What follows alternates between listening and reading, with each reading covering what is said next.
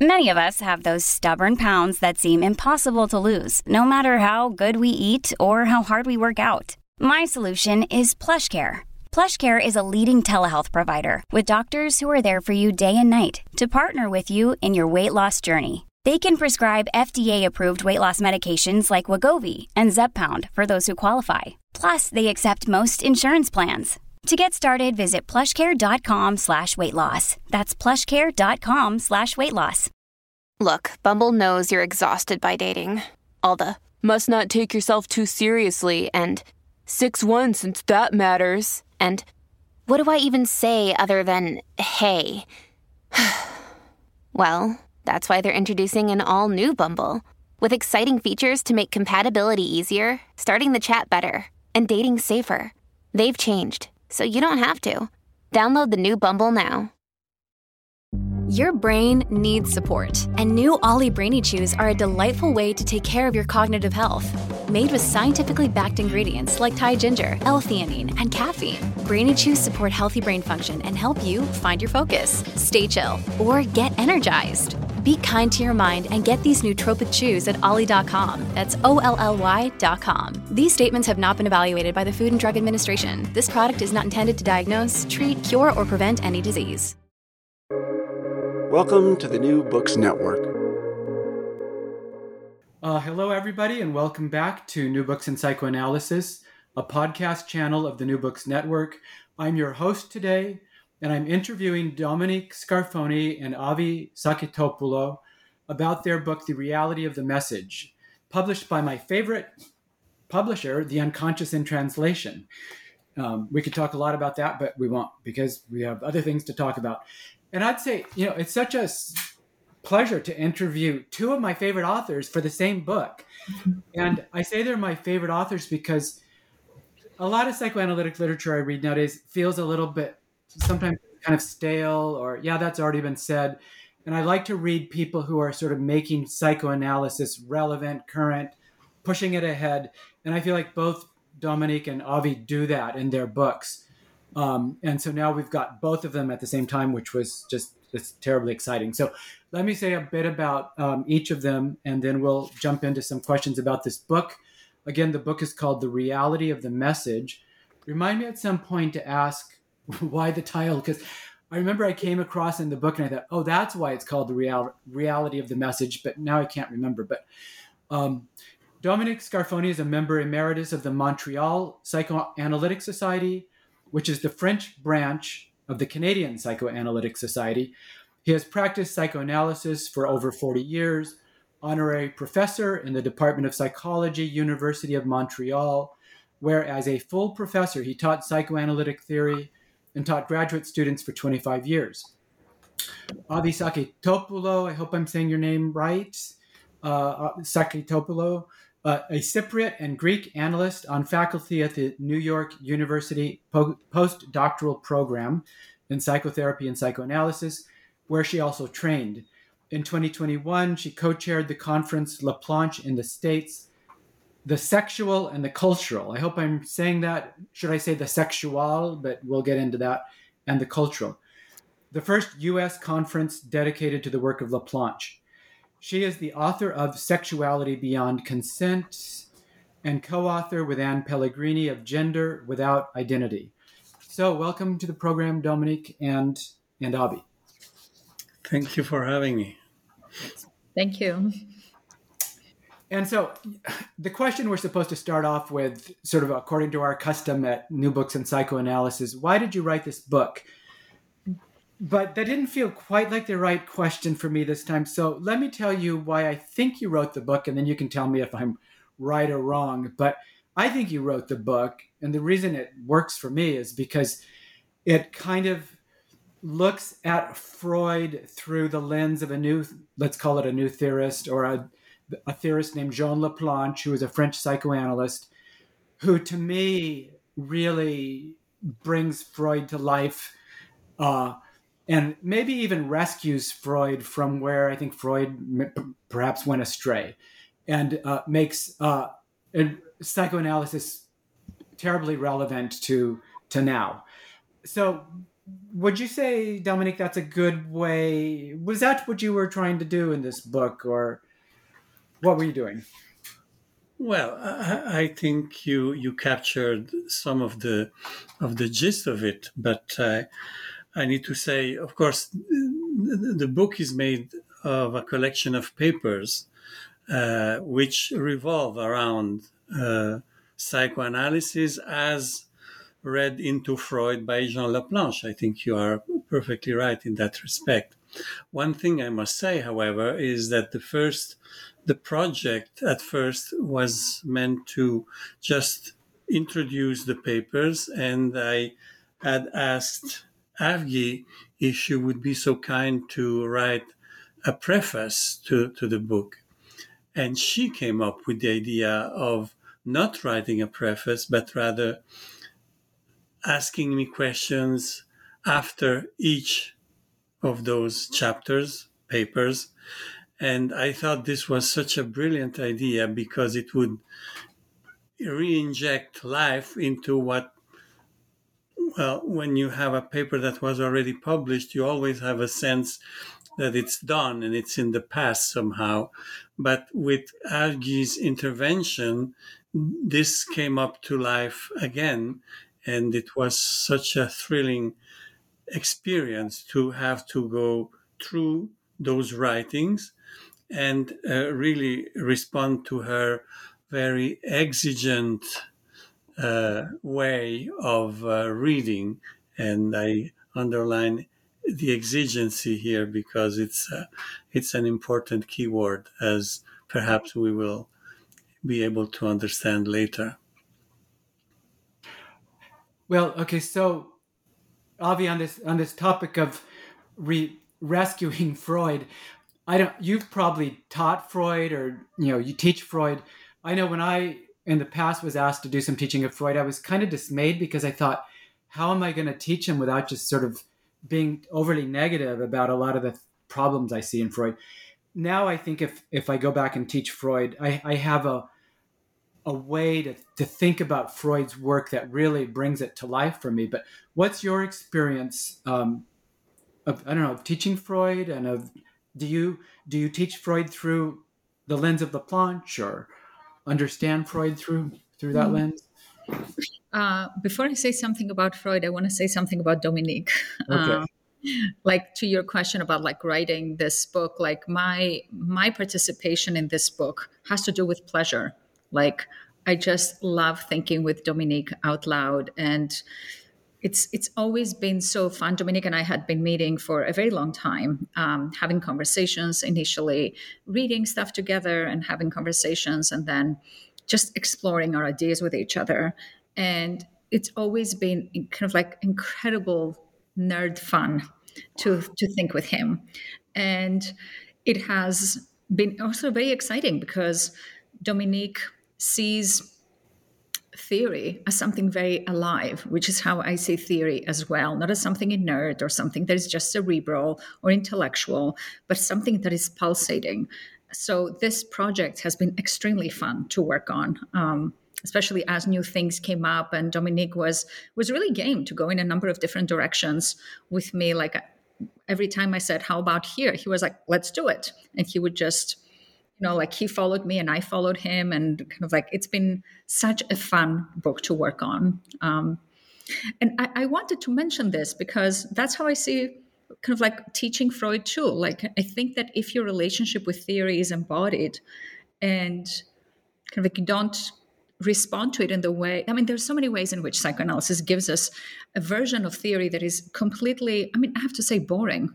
Um, and it doesn't have to be this way. Like obviously in fact, many people are reading Freud in really interesting ways, but there are also ways I think that we're so frightened of the exigency of the unconscious and of what comes up for us in the consulting room and in the teaching room that we dampen things down. And one of the things that made me want to work with Dominique to begin with, and eventually was really thrilled to expand the project into conversations, was the fact that he's one of the most daring, interesting, and exciting thinkers to go in these directions with. Um, Freud has never felt flat um, to me, especially in thinking um, about him through Dominique.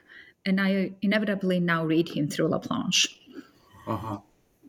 Now, you both I have used the word exigency, and I'm thinking, now, why didn't that word stick in my brain after reading this book? But can you briefly say what, what is the exigency of what am I missing? Well, in, back in 18, 1987, Jean Laplanche was here in Montreal, and uh, there was a group here, a study group that had been reading him page after page, you know, from up close. And uh, at one point, he asked us, uh, "Would you be so kind to write the index to to my book? You know, the, the, his most important book, which is uh, um, New Foundations for Psychoanalysis." And uh, so we started looking for the words, the keywords that really struck us. And of course, there are many, but one of them, which nobody had picked up earlier, was exigency. It's, it's all over in Laplanche's work, and it's uh, to him, and I think he's perfectly right in that respect, the, the exigency of the object of research that is the unconscious that is that uh, we, we cannot and and this what is what laplanche admired most in freud even when as you said freud goes astray sometimes. What is striking is that he never loses track of the of the object that he's pursuing because he's following this exigency that is inherent to the very idea of unconscious and which forces you to reorganize your thinking differently from how you do it when you address the conscious uh, the conscious part or the, the, the conscious ideas. There is a there is a law of attraction so to speak uh, from uh, the unconscious that forces you to never neglect some aspect that that our conscious ego would eagerly, uh, you know, uh, dismiss or do away with.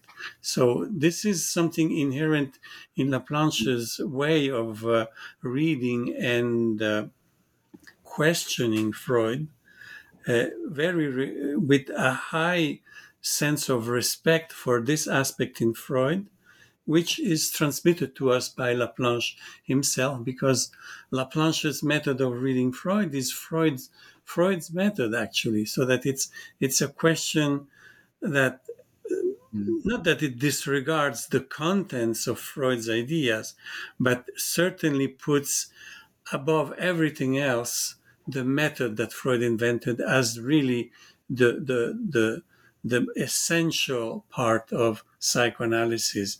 And when Laplanche uses it, he teaches us how to, in turn, ourselves apply that method, and therefore we are caught in the in this uh, chain of exigency. I would say that is so uh, such a powerful tool.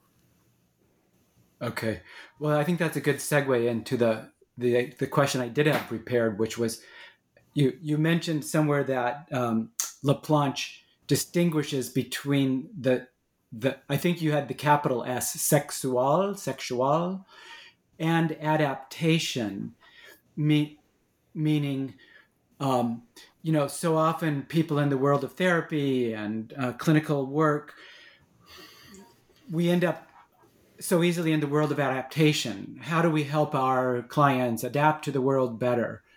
Um, and uh, Laplanche, I guess, was clear, and Freud too, that the object of of psychoanalysis is not to make people more better adapted to the world, but the object of psychoanalysis is, well, in Laplanchian, it would be the, the sexual.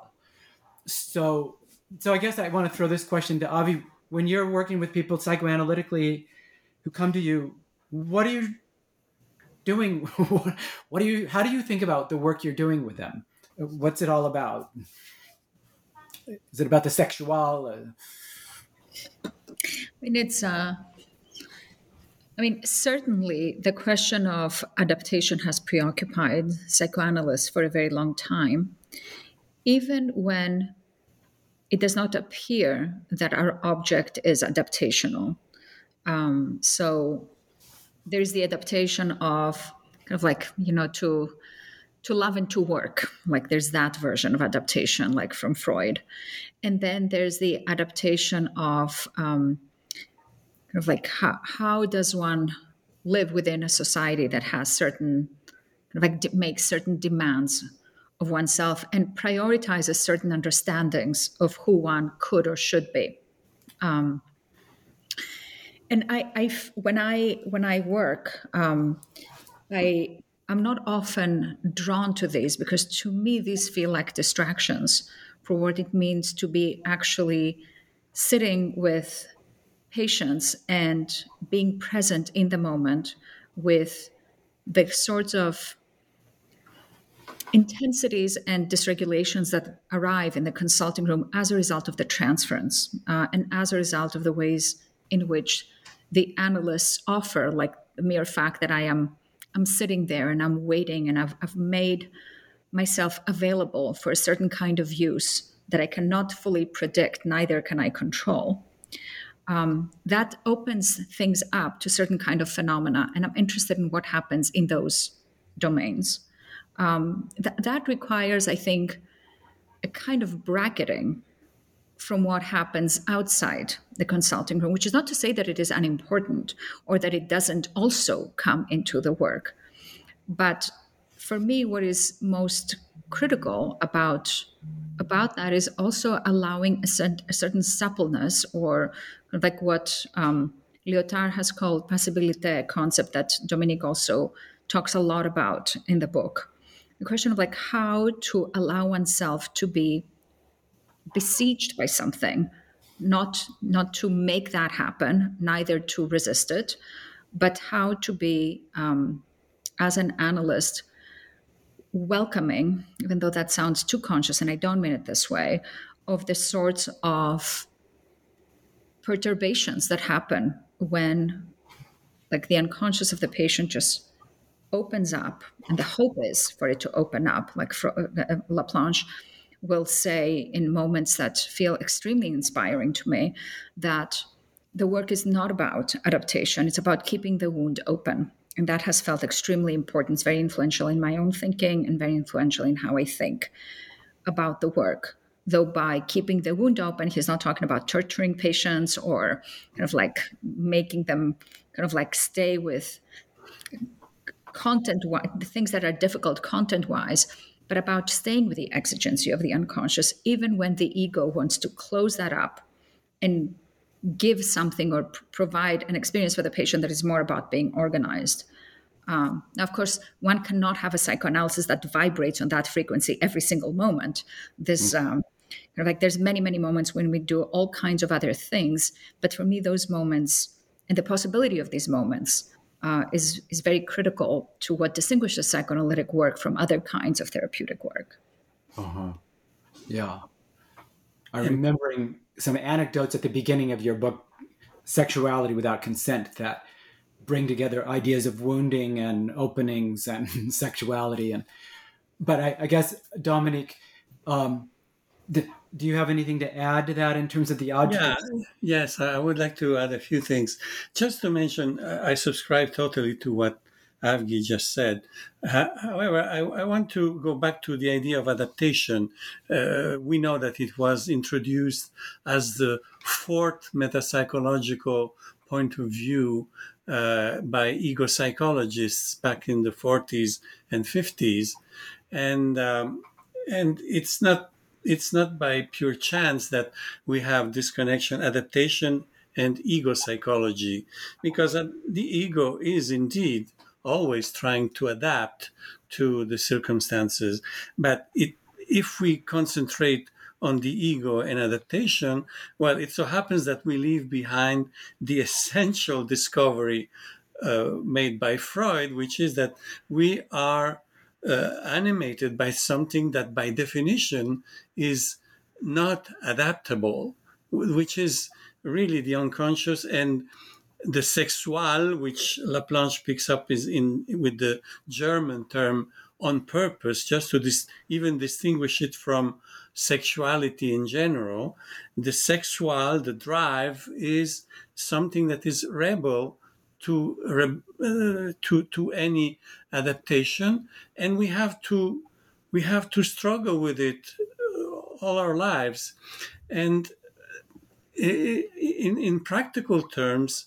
Uh, when you ask what is the object, is if not adaptation, is the sexual the object of psychoanalysis or of our work?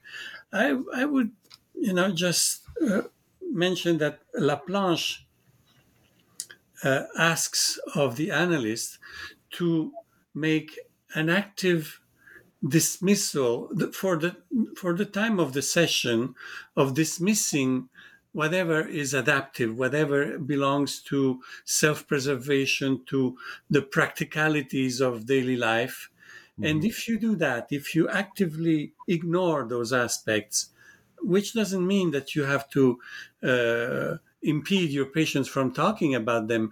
But in your listening, you have to try and always think that there, there is there uh, an invitation to collude with the patient's ego.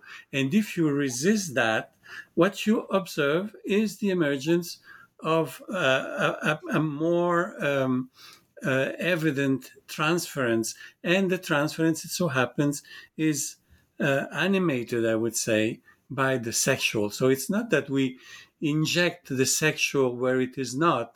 It's rather that we we clear the way for the emergence of the sexual in the session, which will emerge uh, through essentially through the transference. Okay, well, so let's stay with the sexual a little more because as everybody knows, even people who know nothing about psychoanalysis, they know Freud was all about sex and uh, and they most people have probably heard about infantile sexuality.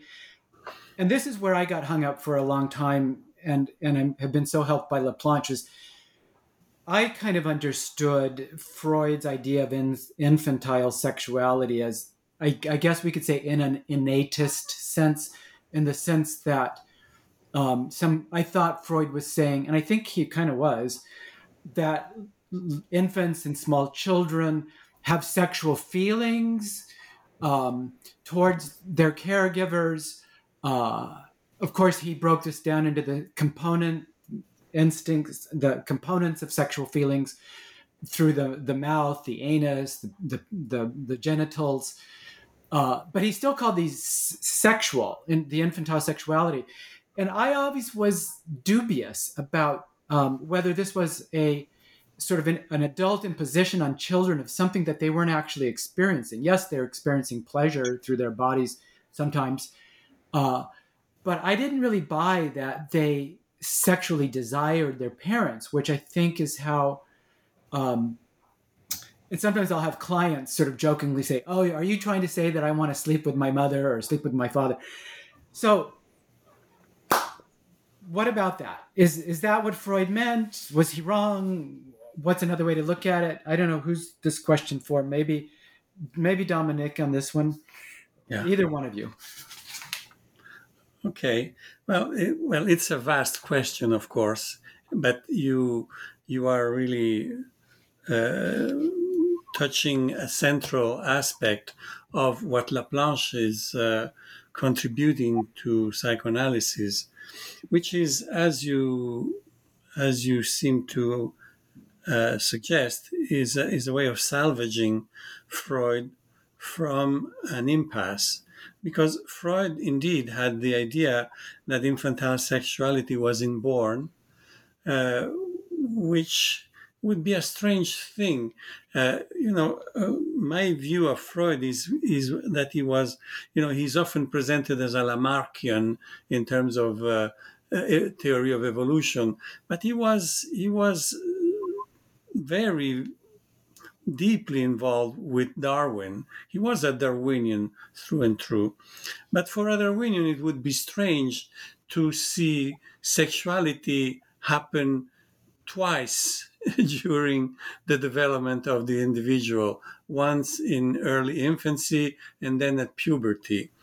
It, it can always be possible, and uh, but this due biphasic uh, appearance of uh, of sexuality is something that can be observable, except that uh, Freud, when he tried to uh, account for the presence of infantile sexuality, he also had to refer to inborn uh, uh, primal fantasies, which is also another complication and another very difficult thing to uh, account for uh, if we stay with Darwin and with uh, genetic transmission and so on. It doesn't it doesn't stand the test of reason that complex sceneries where scenarios were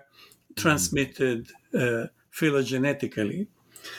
But Laplanche noticed that Freud actually did not need to go into that sort of reasoning, that he had everything he needed in his first theory of seduction, if only he had noticed that besides the empirically datable uh, events of actual seduction that are the case, unfortunately. We know that children can be abused and still are, uh, and the numbers are are are very preoccupying in, in, in that sense.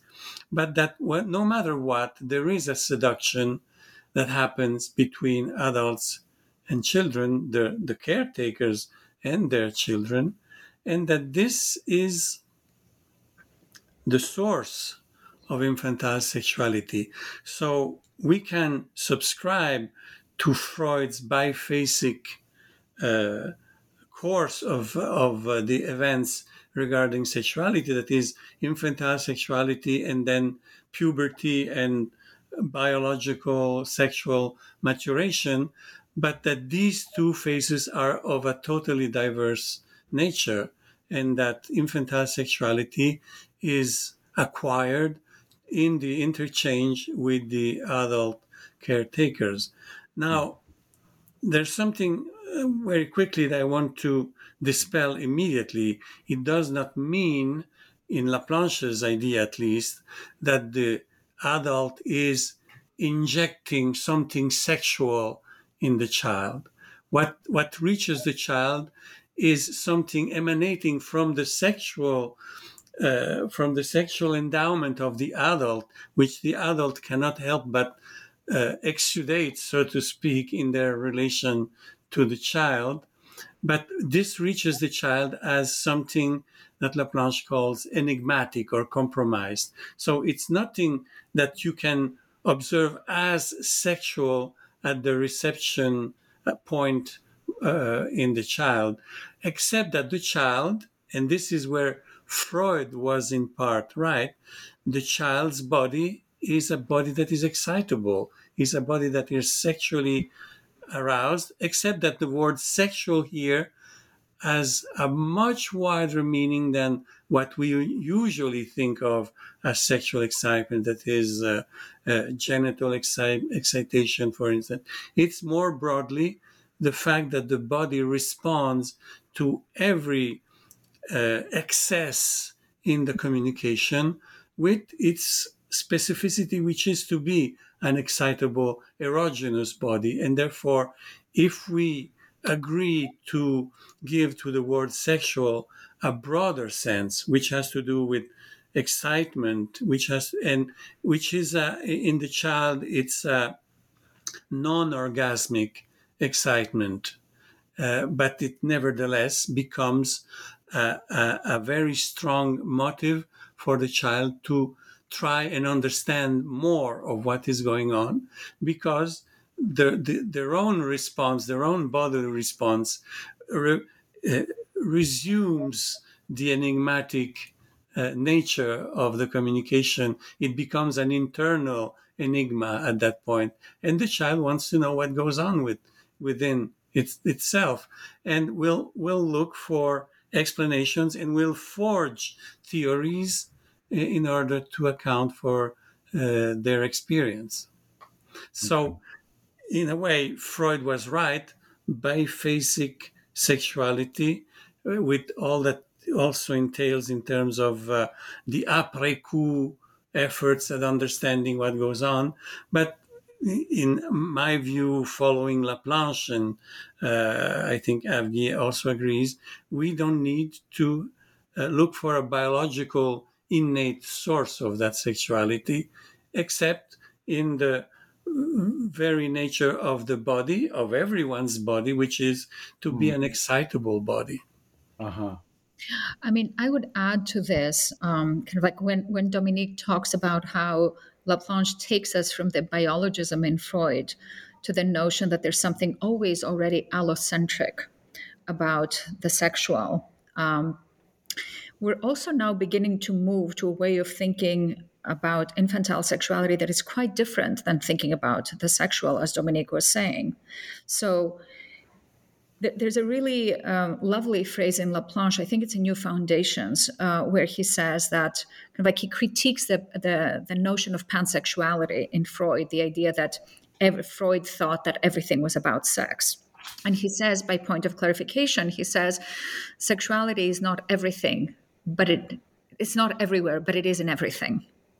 Mm-hmm. Um, and the way that Dominique phrases it in one of the papers that we actually discuss in this paper is he says there's a sexual lining to everything.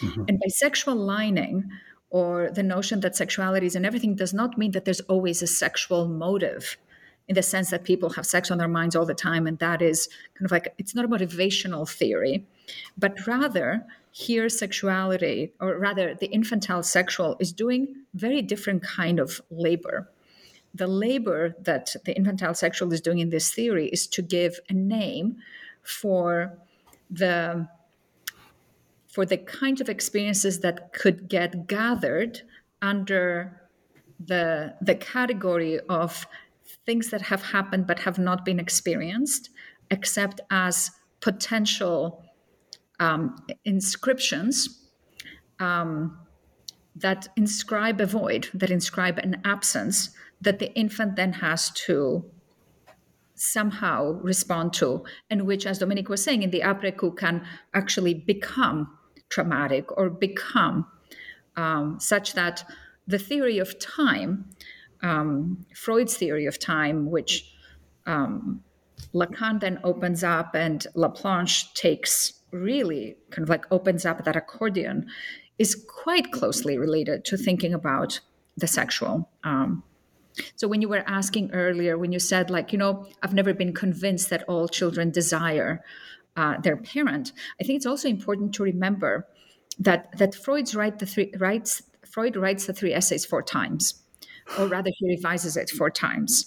And by the time he's done with the fourth revision uh, in 05, in 10, in 15, and in 24, by the time he's done with the fifth, with the fourth revision, the essay is almost unrecognizable. It has gone in a very different direction than where it was at the beginning. And uh, Van Haute and Westerink have done a translation of the 1905 version alone because it's very hard to read the 1924 edition and just then note kind of like all of these footnotes oh this section didn't exist or it existed but it took it, he took it out in 1910 or the comment about sexual variation disappears in 1915 it, it, becomes very hard to have a sense of like where did he start and why where did he go? And van Haute and Westerink have a really good um, have some have done some really important work showing us the trajectory of Freud's thinking and showing us that this idea that all children desire their parents is actually much much later Freud. You don't get this until mm-hmm. kind of like mid tens and onwards. In 1905, you don't have anything like that. The mm-hmm. infantile sexual is not at all. Um, mm-hmm. Kind of like it's it's not even it, it's it's about more about component instincts, uh, component drives. Um, it's more dispersed. Um, he's not as interested yet in the banding together of the sexual into the instinct. Um, and what Laplanche really underlines with his intervention is to kind of like pull out these points where Freud kind of like goes, as he calls it, astray. And by going astray, he means that like something happens. This is where Laplanche reads Freud with the Freudian method. He becomes interested in how is it that Freud is going in one direction and then somehow he takes a turn. And those turns tend to have in common a kind of Ptolemaic closure around his own theorizing. Mm-hmm. Yes, and I would like to say a word about desire, infantile desire. Uh, you know, it's, uh, I think uh, the problem is that uh, when we use such a word as desire, we immediately project something from the adult world. I wish I could remember the title of the movie. Uh, it goes to the early 2000s. Uh, the internet was starting, and the, this was a movie about a child that has been attracted by an adult under a through email under a false uh, pretext and uh, brought into uh, having to meet with the adult, and there was a danger of sexual abuse there and so on. But the, the part that I want to to uh, underline here is when uh, at some point in the conversation between this adult and and the child who was three and a half or four here he or perhaps five he, he had just learned how to how to type on the computer.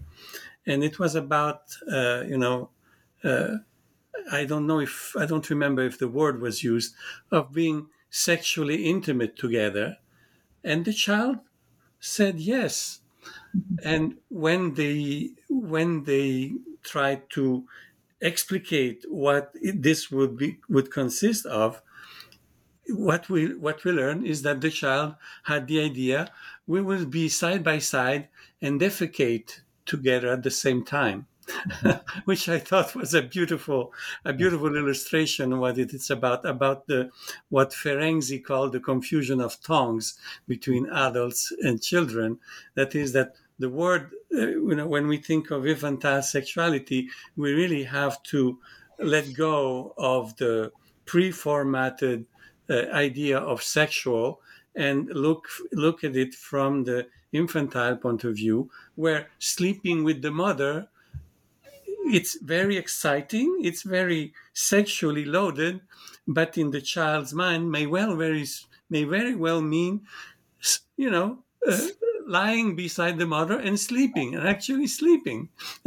So there's this confusion of tongues which must never be left out of the equation i think. Yeah. So i'm going to summarize a few things i heard from both of you first of all, the idea of what's inborn. I heard what's inborn is our our our biological disposition to have an excitable body, and then that comes into contact with. I've used the word allo allocentric, right? Uh, meaning mm-hmm. from the other. So from the other comes this encounter with let's call it adult sexuality. Um, and then the infant begins to try to translate what is this all about?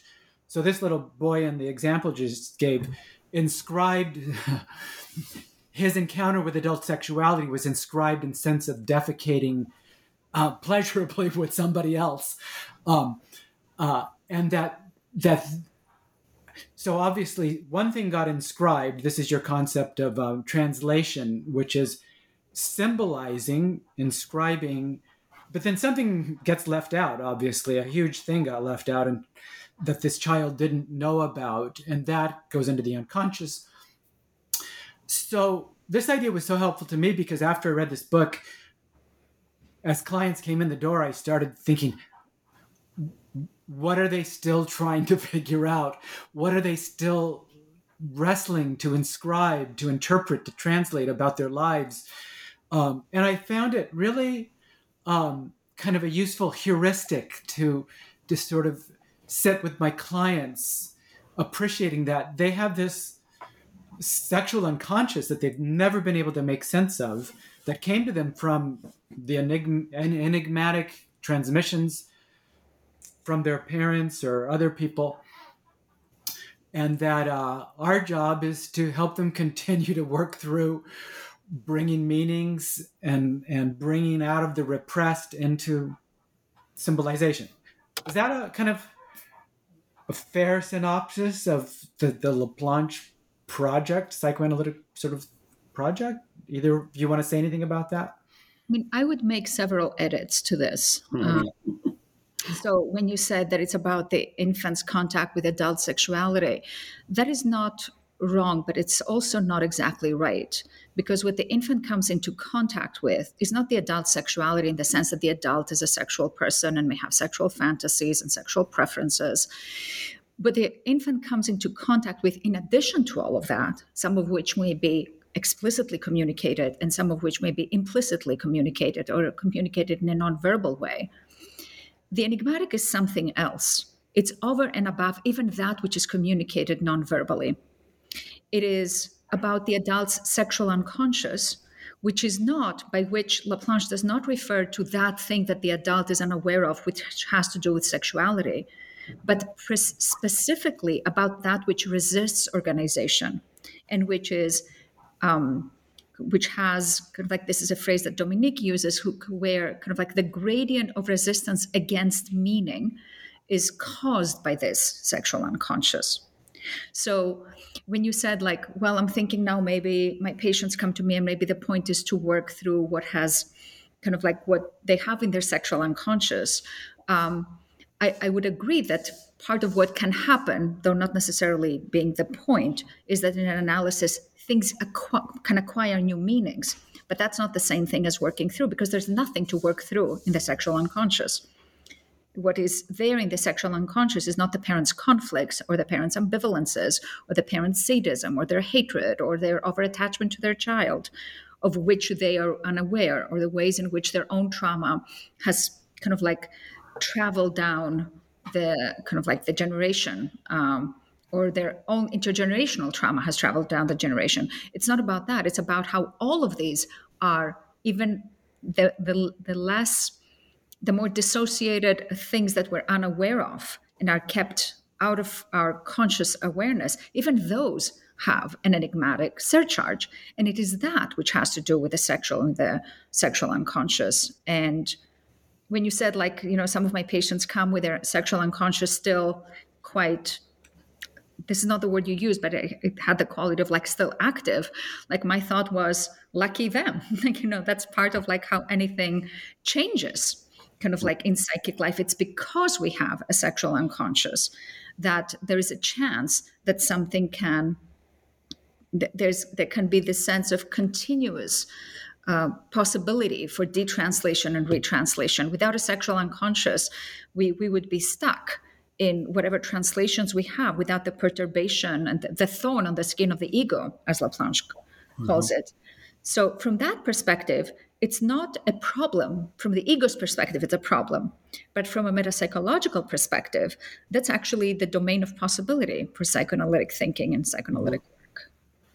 Yes. And I would add to that that uh, actually the problems that our patients bring to us is their translations is their their meanings that they have built all their life around this enigmatic core within them and which proved uh, either too rigid or uh, too limit too limited or whatever, and which brought them to some impasse. We know that our patients come to us after having struggled for years and trying to find a solution on their own without the help of someone else. And when they come to us, it's because they have tried everything, they have tried every possible new stance uh, to say in their lives and finally they give up and they say okay I'm, I'm going to bring that to someone who will listen to it. Now, our job, uh, and Laplanche insists a lot on this, and this is where perhaps the translational model that he advocated, starting from Freud, can be misunderstood because uh, we are prone to understanding okay, so I'm the analyst, the interpreter, and therefore the translator. I will translate for my patient. Laplanche says, no, it's the opposite. You have to work and help your patient let go of their previous translations, de-translate these matters in order to give a chance to what what Avgi was uh, mentioning just now, to the the the drive, the push uh, from the sexual unconscious to incite to new translations, to provoke new formulations, which will, of course, with the assistance of the analyst, may be more open ended, more uh, prone to evolution. And therefore, if we go back to the idea of adaptation, to a certain better adaptation to the fact of having an unconscious. It's not adapting the unconscious, but adapting the subject in such a way that, as Freud put it in, near the end of his life, where he wrote, Where it was, there ego shall be, which is a, a very poor translation, in fact, but which can be understood not that the id is transformed into something else, that the unconscious is uh, dried up, so to speak, and he Freud himself makes, I think, this this mistake of uh, comparing this to drying up uh, a lake or a sea. Uh, it's not that. It's just having the subject, the I, the ego, if you want, of the subject, being more at ease, dwelling in the in the neighborhood of uh, of the of the of the unconscious, of the drives, and having uh, being able to pass better deals, so to speak, with with their desires. I mean, I would, if I may add something here, and I think that you would agree with this, Dominique, but I, I, also want to see if we can bring in some of the new ideas that Dominique expresses in this book that are not in his previous uh, papers. Because, you know, when Dominique was talking about like perhaps the new translation will be a better adaptation, I think it's very important to underline that he said it would be a better adaptation to the fact of having an unconscious, right. not to the existing social order. No right? Mm-hmm. So I think that this is critical because we hear adaptation and we immediately think adapt to the world, adapt right. to what other people need of us. Mm-hmm. Adaptation to to to the fact of having an unconscious, of course, never means that the unconscious stops chattering. Uh, the unconscious will it will always be a force. We will always have to negotiate it. But here is where Dominique kind of like really kind of like opens up uh, an idea that is in some of his other works, but here I think gets fleshed out much more clearly, um, which has to do with the critique that you were just mentioning, Dominique, about uh, Laplanche's notion of translation. And what Dominique suggests is that we need to think not of translation, uh, or at least not only of translation, because of these because of how the word can trick us into imagining that there's a correct and incorrect way of doing it, but that we need to be thinking more with a notion of transduction, which is more about the transformation of forms of energy, one form of energy to another. Um, and in, in chapter four of the book, so the book is organized, we should say this, it's organized with like papers that Dominique has already published um, that are being republished here and followed. Each chapter is followed by a long conversation between us, kind of like playing with these different ideas and to kind of like borrow a phrase of Dominique's, seeing if we can make some concepts blink um, and open up so that they can kind of like become more luminous and call us back into them to revisit them. And that's indeed what happens because when you think with Dominique, like everything kind of like opens up that way in a really exciting way. But there's a moment in chapter four where you quote Dominique, kind of like this idea that the, the eye is a theory of light. Um, mm-hmm. Right. So this idea is that rather than that that our body and our own translational processes turn one form of energy into another so the eye is not just perceiving energy, it converts it into something else. So you could say, well, you know, as human beings, we have a limited range of like what the frequency of light is that we can perceive. But this act of translate transducing one form of energy to another also produces something new, which is not the same thing as perception. Um, it's not the same thing as perceiving, Dominique says, just what is out there, but converting it into something else, as a way of it becoming now now it becomes your experience. Now it is what you're seeing as opposed to the thing that's happening out there. There's something about this notion of transduction and how you talk about it in relation to translation dominique that i think that some I, I wonder if some of our listeners may not be interested in what you're saying about that because it's such an interesting intervention. And i think i would want to unpack that further but mm let me kind of stick with the line of questioning that around this sexual unconscious, mm.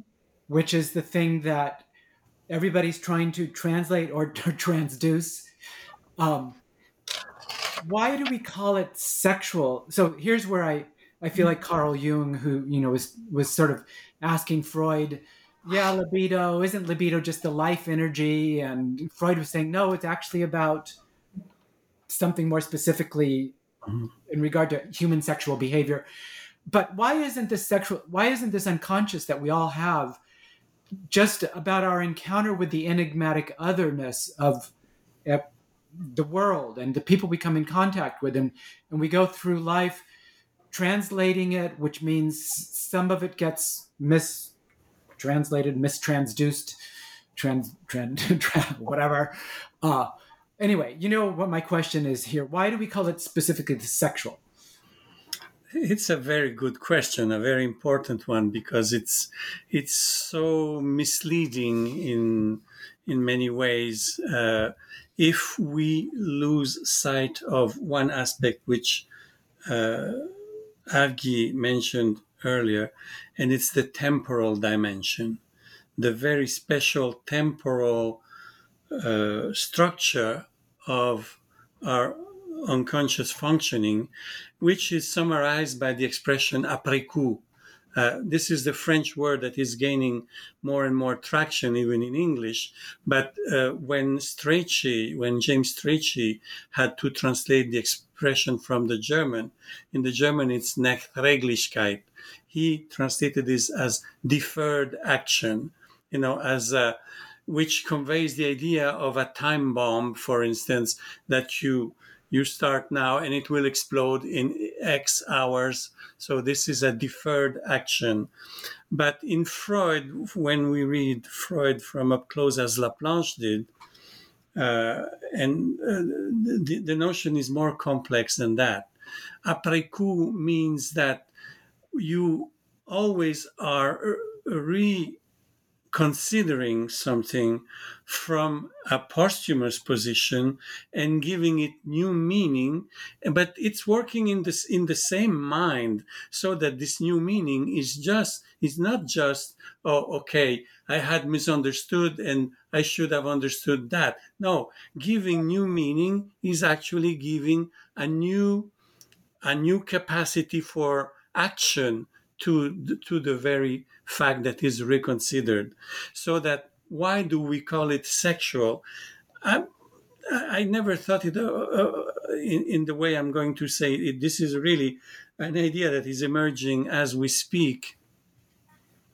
It's because when we do the theory, the metapsychological theory, we are speaking in the après coup from the point of view of people who have traversed the infantile phase of sexuality and then puberty. And puberty it's it's a kind of uh, of uh, boosting of whatever the body was able to experience prior to it prior to puberty and giving it this very strong direction towards the orgasmic experience, for instance, and this oh, it, it pu- puberty and adolescence re-problematize the sexual in in a very strong fashion, so that it's impossible for us to think of the infantile excitement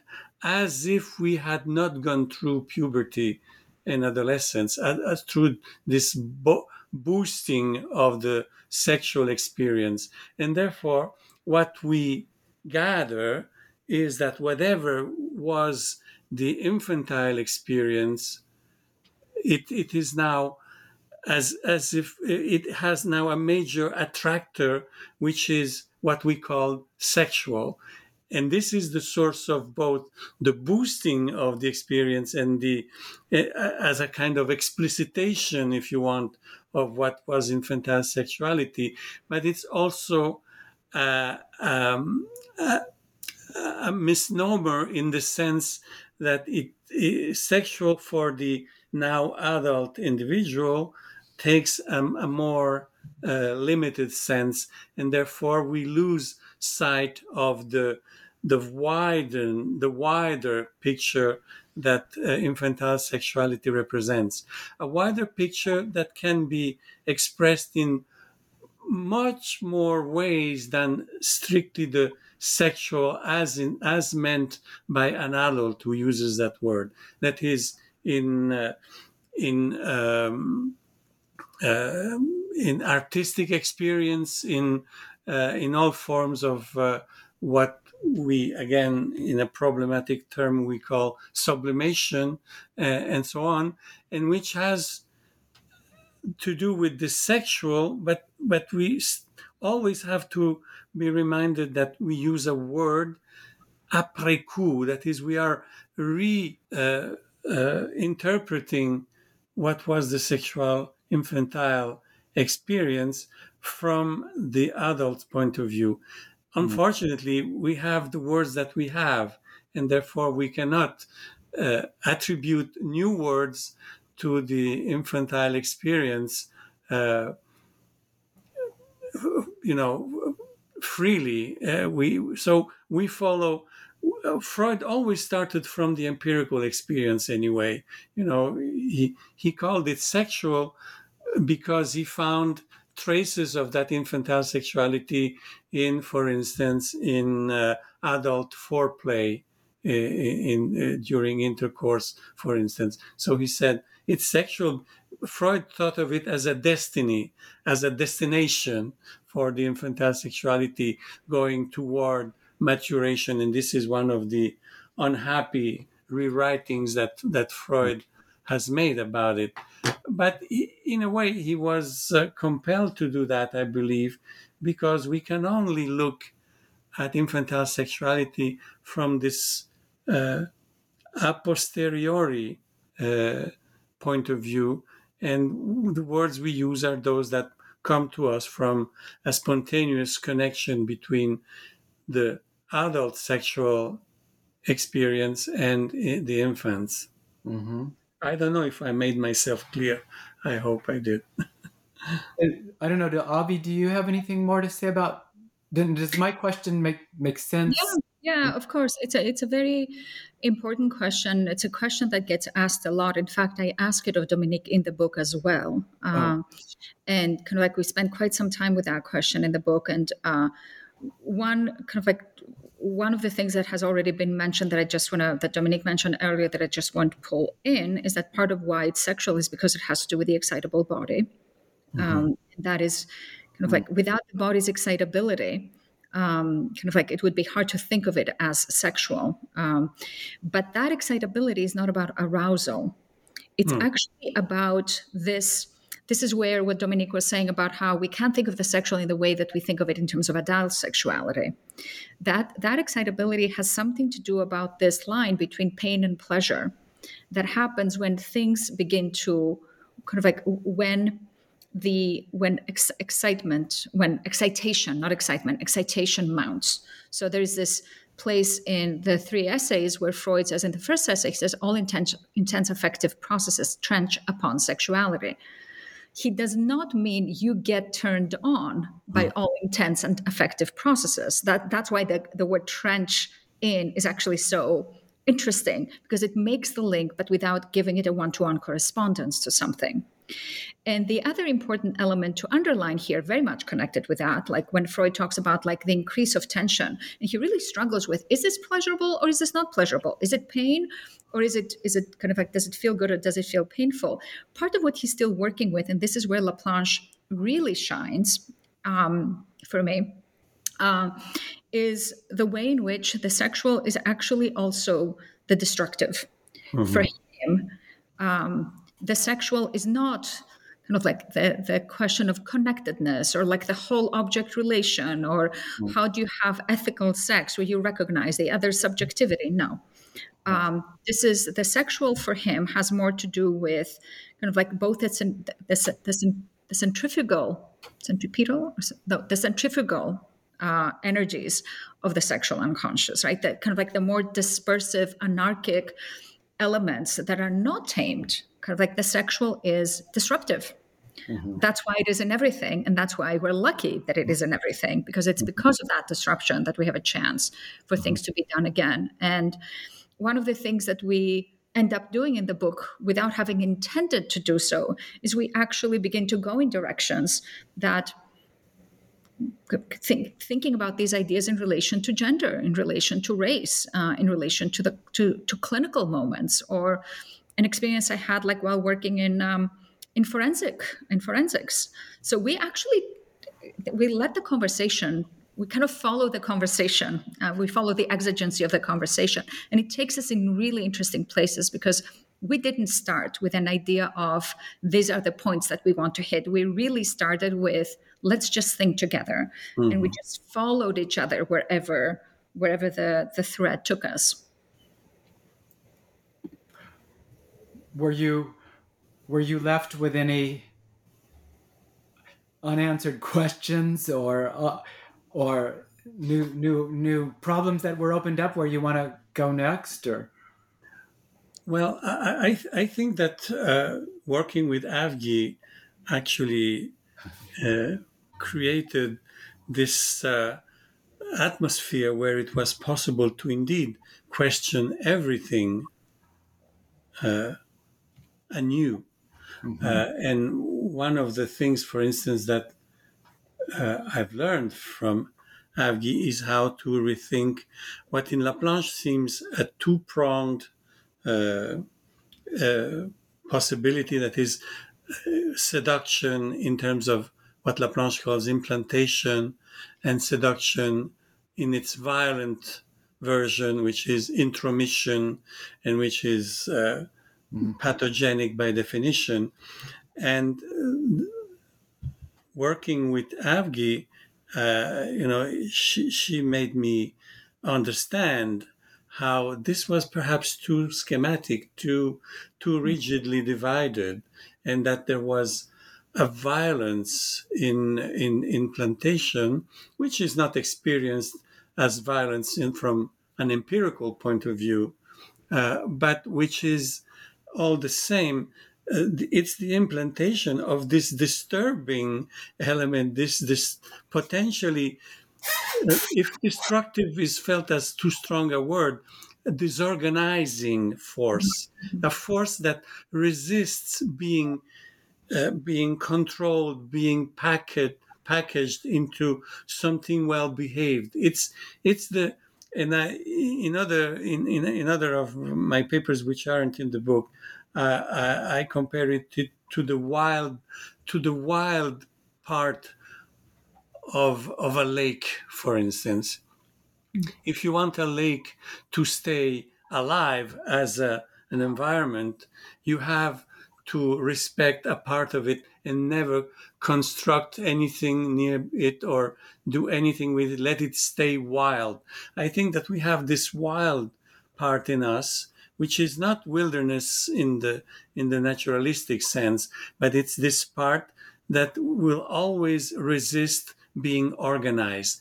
And I think this is the major discovery made by Freud that is, that the unconscious is not the quality of not being conscious. That it, and this is why I think, in spite of himself, he he was forced to introduce the id in 1920 and something, because for a time he had lost of view this wild aspect of of the mind that is the the sexual unconscious and he had desexualized it to a certain extent, but still he was compelled to use a word that would that would reflect the the the, the, the wild side of it, and it is something there. It it's something, I, and he uses expressions such "etwas andere," something else, something else in me. And this is this I think is the essence of his discover. But this something else is precisely not me, not ego, not organized, not structured, and therefore it will always push for new efforts at kind at trying to to to control it, and therefore at new constructions of meanings, new constructions of uh, organized parts of uh, of the psyche.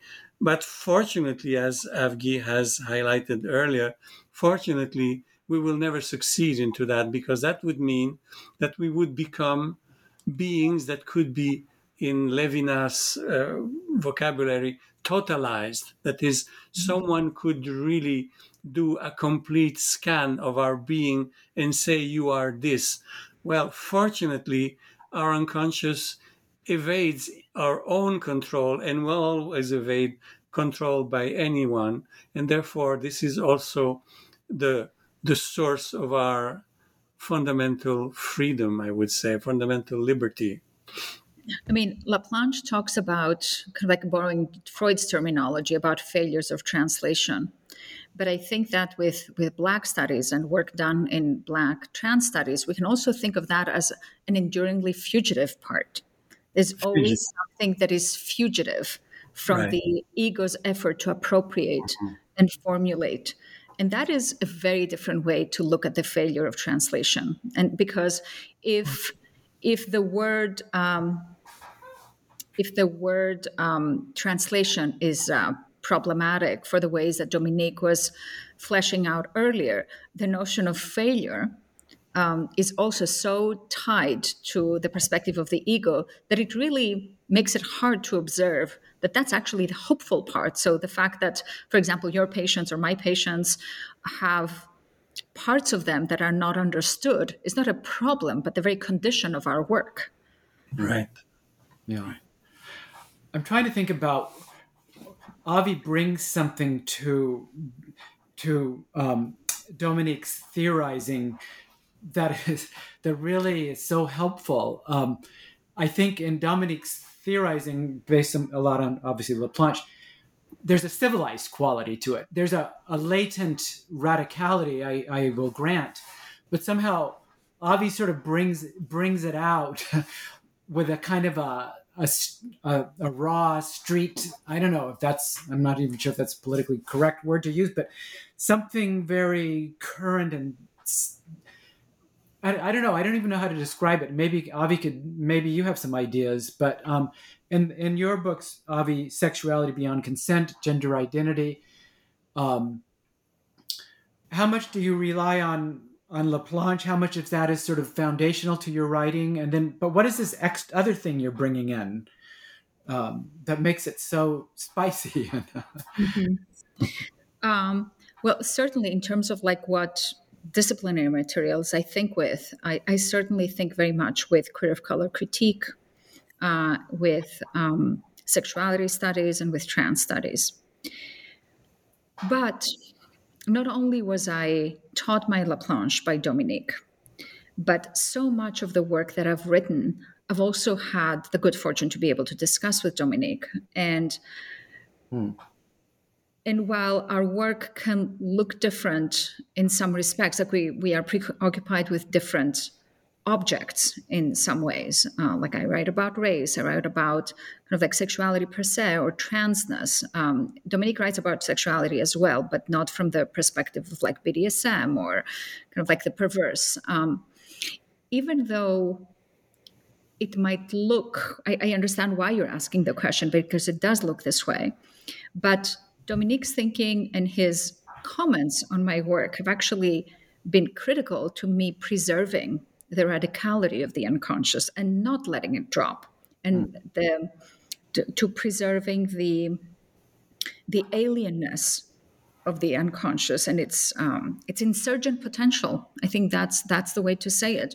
That the that the unconscious has an insurgent potential, by no means certain to be realized.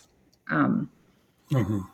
Uh, oftentimes, I mean, some of the work that Dominique is doing is about how that insurgent potential actually becomes a problem. Uh, it can become a problem, right, with a with your work, Dominique, around the, the drive to power and kind of like how that can go awry.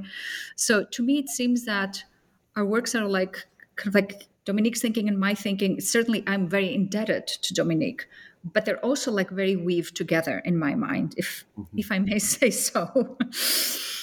but uh, well, I, I, I, don't want us to turn into a self-congratulatory couple here, but I must say that the, the, the reciprocal experience that I had with Avgi, that is of being pushed, pushed further into into explaining where I was going and into explaining to myself better what I meant when I said this or that. So I think of myself more as a generalist in terms of I try to to stay with um, uh, Freud and Laplanche's effort at coming up with a with as a as a, a solid metapsychology as possible, which is internally contradictory, you could think, because solid would suggest mm-hmm. something that cannot be moved, that cannot be changed.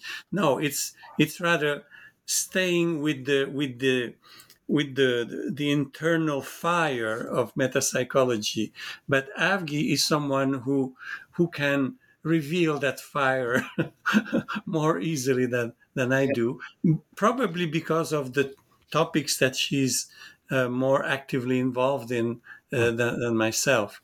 But uh, certainly, I think that uh, when when Avgi said that she has learned a lot from me, uh, I, I, can say just the same uh, in terms of if if for anything in terms of forcing me to be to explain myself to myself and, and to others because she she really uh, and this is, this is very noticeable in the book, in our conversations. Uh, Avgi would often say, "Let me push back on this," mm-hmm. and this is, you know, ordinarily I think one could feel annoyed by being pushed mm-hmm. back, but it's always oh, it always has a, a heuristic effect, an extraordinary heuristic effect, and I, I am so grateful for having worked with her in in this book and elsewhere as well. Can I add something to this? Mm-hmm. Uh, I mean, I mean, anybody who has read my work knows that I'm delighted to be described as not being pro civilization because civilizational projects are such violent projects of the state and of adaptation. But I also want to say that there's also, you know, it's a particular, um, it's it's not usual to have one's pushing met with a receptivity. So Dominique is right that oftentimes I, I, have done two, I've tried to do two sort sets of things in this book around Dominique's thinking. The one has been to slow him down because Dominique is a very dense thinker. Mm-hmm. Um, and it is because his writing is so clear it is easy to read a paper and feel like you understand what he's doing. And meanwhile, there are these gems dropped in between the lines yeah. that I feel like we had to open the accordion. So many times I say in the book, let me slow you down. You go from this to this. What is that about? What is it? Kind of like, what are you assuming in between? What are you adding? And kind of like it opens the accordion. But the other moment is when I will say to him, but wait a minute, you said this, and then earlier you said that. How do the two go together? And because we have known each other for a long time and we've really trusted each other, I think that Dominique trusted that those questions were not meant as a gotcha, and they were not. And he also received them with, huh, I see what you mean. Let me do some more thinking. And really beautiful things come up in these discussions. Kind of like I've, I've heard Dominique think many times giving papers in our private discussions, but in this very methodical, rigorous, encounter between his thought and my questions, new things come about. Um, and it's really kind of like, it's really a particular gift to be received this way. And I'm not saying this kind of like in this I'm, I'm, saying this because it is really rare in my experience for somebody to be challenged and to be to receive that challenge as an invitation to think and mm. to receive that for the pleasure that it is to think. Uh. I mean, that's that's quite remarkable and it's very fun. To, to, to, to, wrap up here and give you each a final chance to anything you want to say. Uh, I'm so looking forward to the next thing both of you write. You're so on the cutting edge, it feels like to me. Do you want to say anything about what you're working on? Or who else should we be reading? Who else is exciting you? What are you reading out there that, that we should know about? Um, if I, I answer first, uh, I read. I try to read a lot outside of psychoanalysis um, because it, it it is also a challenge that I feel we need as as analysts and those of us who are interested in metapsychology, we need to challenge it continuously in order not to let it freeze into a form that uh, that's that thinks of itself as a final a final form for uh, what what there is to say about the unconscious or the mind, etc. So we have to be challenged constantly. So I read I read a lot in uh, philosophy, also sometimes in neuroscience. Um, presently, I'm reading a book by an Italian colleague. The book is in Italian. It's it's about the title is Freud's School Upside Down, where he revisits the minutes the minutes of the the Vienna Psychoanalytic Society. You know these meetings that went on on every Wednesday night at Freud's home, and he he he re uh, examines all that was going on there, and it's so interesting because he has a, a, a critical look. His name is Francesco Napolitano. I I wish his book would be translated someday. Uh, he's uh, he's written extensively, and he's so uh, so rich in his uh, uh, references in in different uh, domains, philosophy in particular. But what I would say more briefly is. Uh, I think that as Freud advised us, we should be curious about everything and I try to do that as uh, I'm now retired from practice. So, for instance, and, and this resonates with uh, something that we discuss sometimes with uh, Avgi, uh, uh, Hannah Arendt's thinking is very important to me at this moment because of the political aspect, because of the question of power. Avgi mentioned that I, I'm working on the idea of power, how it connects with, with the sexual drive. Uh, and I uh, and, and I find in Hannah Arendt's work uh, such a, an inspiration and and her way of also addressing things from a very original point of view. so there you go. This is what I'm working on right now. Avgi? Um, I I also read a lot outside psychoanalysis. Um, and I try to read. I'm going to say something that's very similar to how Dominique to what Dominique said, but I'm going to say it differently.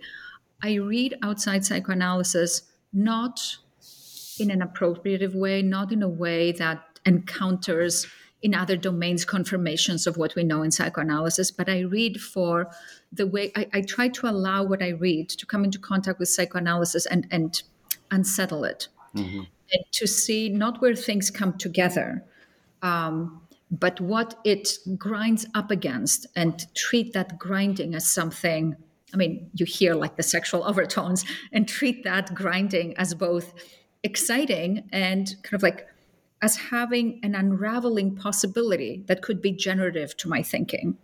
So um, i read a lot in queer of color critique um, and I read a lot about I read a lot of Black feminisms and feminist uh, queer um, and uh, women of color feminisms, but I also read a lot of philosophy.